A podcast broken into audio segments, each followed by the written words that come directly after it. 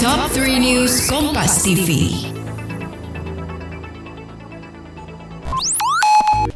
Halo Sobat Kompas TV, kembali kita update 3 berita terpopuler yang terjadi pada hari ini, Minggu 23 Januari 2022.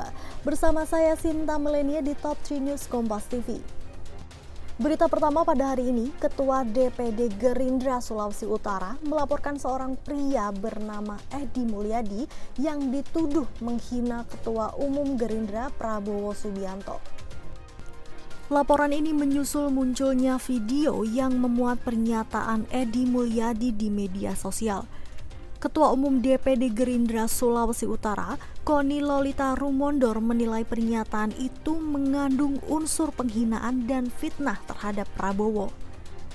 Pengurus Gerindra Sulawesi Utara melaporkan Edi pada hari Jumat lalu atas dugaan melakukan ujaran kebencian melalui media sosial.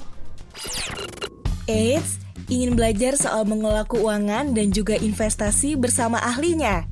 Check out podcast Cuan Cari Untung bareng teman. Persembahan Motion KG Radio Network by KG Media yang tayang setiap hari Rabu hanya di Spotify. Kita beralih ke berita selanjutnya. Video penolakan dan pengusiran Haikal Hasan viral di media sosial saat hendak berceramah. Disebutkan dalam video viral itu terjadi di Malang, Jawa Timur. Dari video amatir terlihat masa menolak kehadiran Haikal Hasan yang akan mengisi ceramah. Video ini viral di media sosial. Sejumlah masa mendatanginya dan mengusir Haikal Hasan. Mendapat pengusiran tersebut, Haikal langsung naik mobil yang sudah menunggunya. Berita terakhir, Kementerian Kesehatan mencatat dua pasien varian Omikron di Indonesia meninggal dunia. Salah satu di antaranya belum divaksinasi. Satu pasien Omikron yang meninggal dunia sempat dirawat di Rumah Sakit Sari Asih, Ciputat, Tangerang Selatan.